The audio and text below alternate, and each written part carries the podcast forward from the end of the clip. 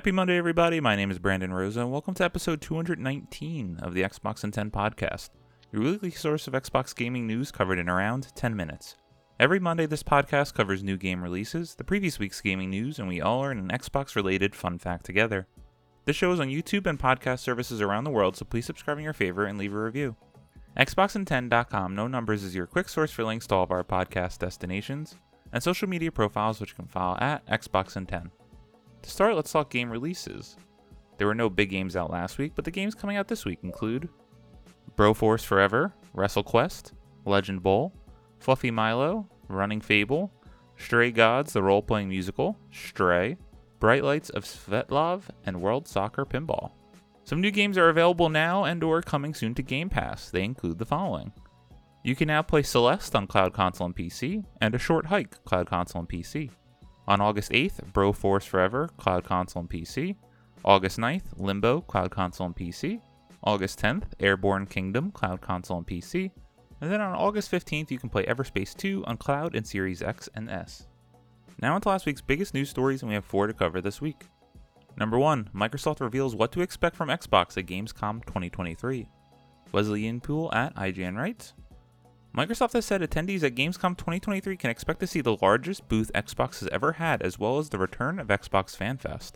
Over 30 games across 150 gaming stations are set for the booth, Microsoft said, alongside a 300-seat theater in which Bethesda Game Studios will show a Starfield presentation, Turn 10 will show a Forza presentation, and Oxide Games will show an Aria History Untold presentation.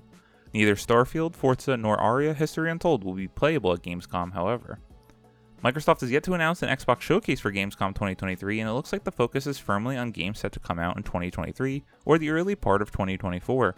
There's no mention of Playgrounds Fable, Obsidian's Avowed, Compulsion Games South of Midnight, and Exile's Clockwork Revolution, or Ninja Theory's Senua's Saga Hellblade 2. Towerborn, the next game from the Banner Saga developer Stoic, will be hands-on for the first time, however, as well as new content coming to The Elder Scrolls Online and Microsoft Flight Simulator. Also hands-on are GSC Games World's much-anticipated Stalker 2, Overkill Software and Starbreeze Studios' Payday 3, Dontnod's recently announced Jusant, From Software's Armored Core 6, Fires of Rubicon, Recreate Games' Party Animals, Cyberpunk 2077 Phantom Liberty, Spotlight by Quantic Dreams Under the Waves, and Sega Atlas' Persona 5 Tactica. ID at Xbox games available to play include Paradox's Lamplighter League, Thunderful's SteamWorld Build, and Amplifier's Lightyear Frontier. Microsoft said to expect 3 days of around 3-hour live streams from the Xbox booth as well. These will take a deeper dive into some of the games at Gamescom 2023 with gameplay and developer chats. Microsoft will announce a schedule for these live streams soon. Xbox really showing up to Gamescom 2023.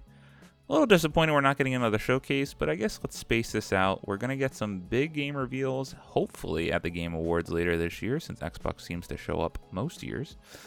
And we're going to hear more about some of the games that they can actually play, such as Towerborn. I get not being able to play Starfield, because what are you really going to experience in, say, a 15 to 30 minute bite? It's nice that we're going to see more from these games, however, so I can't wait to see what comes out of it.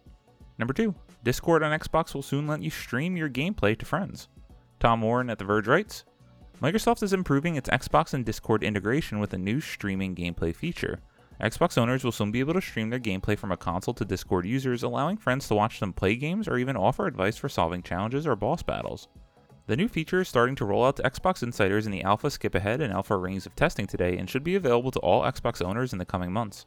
Much like the existing Discord integration on Xbox, it's all built into the parties and chat section of the dashboard.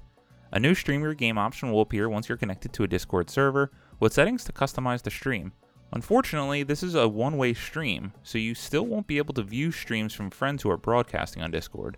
Microsoft first launched a basic version of Discord on Xbox in September before improving it into November to allow Xbox users to directly connect to Discord voice channels without needing a phone. The ability to view Xbox gamertags and Discord calls was also added a few months ago. These continuous improvements suggest that we'll likely see further additions in the future, so there's still hope for being able to view Discord streams on Xbox and perhaps even participate in text chats. I'm still shocked that they had this integration with Discord. It's awesome to see, given how huge Discord is, that you're going to have all these options directly from your console. Now being able to stream your game, that's awesome. Props to Xbox and Discord for working on this. Number 3, Star Wars Jedi Survivor confirmed is coming to Xbox One. Heidi Nicholas at True Achievements writes, Star Wars Jedi Survivor launched for Xbox Series X and S back in April to excellent reviews, and thanks to community demand, the action-adventure game has now been confirmed as on the way for Xbox One as well.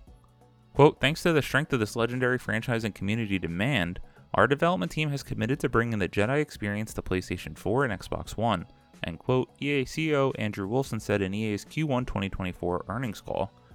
Star Wars Jedi Survivor on Series X and S has already had a number of updates and patches, and it seems EA Respawn won't be abandoning this side of things either, as IGN notes an EA statement that, quote, additional improvements for PC, PS5, and Series X and S remain a top priority at Respawn, and the team will share more information as soon as the next update is ready, end quote. There's no word yet on when Star Wars Jedi Survivor will come to Xbox One. We'll keep an eye out and update when we know more. I get this. I can't say I like it, but I understand it from a business sense. But it just kind of, like, why the Series X and S then? If all these games could really go backwards, and I try to be understanding with PCs of various different specifications, but at the end of the day, it still takes development resources away from the next game or further improvements for the Series X and S, which... I love Star Wars, but this game does still have a sour taste in my mouth for how poorly it ran for me on my Series X. And now we're going to take some of those resources away to go make an old Xbox One version for a console that launched in 2013 with specs from probably 2011. None of it just sits well. None of it sits well with me. And number 4, Microsoft just made it much easier to repair your Xbox controllers. Tyler Lyles at IGN writes, if you have a broken Xbox Wireless controller or Elite Series 2 controller and feel bold enough to repair it yourself, Microsoft just made buying genuine parts a lot easier. As reported by The Verge, Microsoft now sells replacement parts on the official Microsoft Store, including thumbsticks, buttons, and top case covers. Previously, if you broke a button on your thumbstick, suffered from drift, you had to either rely on parts made from third-party retailers or just outright buy a new controller. The latter, of course, was more costly. Prices for the replacement parts vary depending on the part itself and which controller you are trying to fix.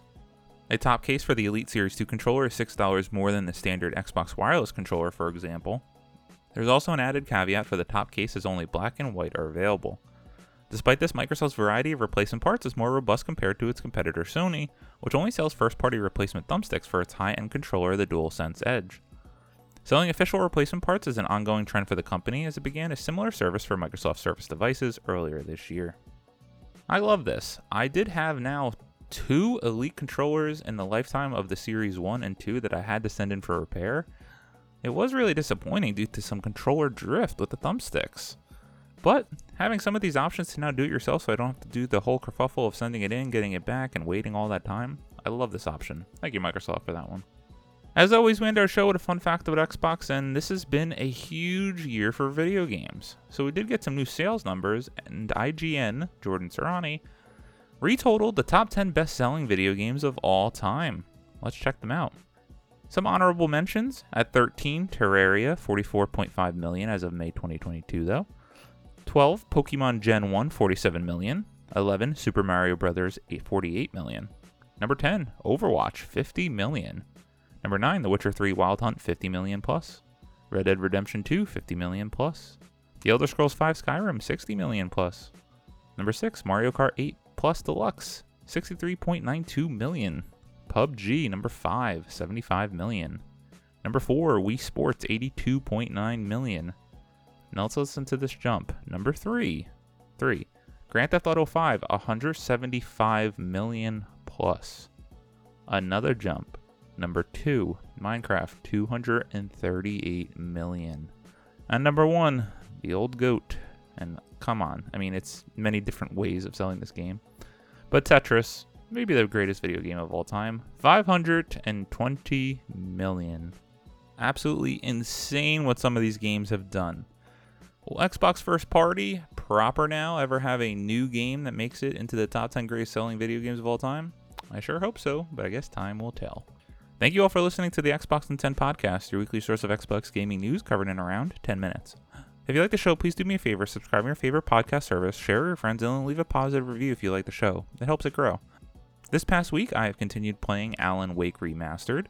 The gameplay just is kind of cool. It's just dated. There's some pretty bad sections, but I do like all the narrative around this game, how they're delivering it, how they do it in cutscenes, out of cutscenes, the commentary with it.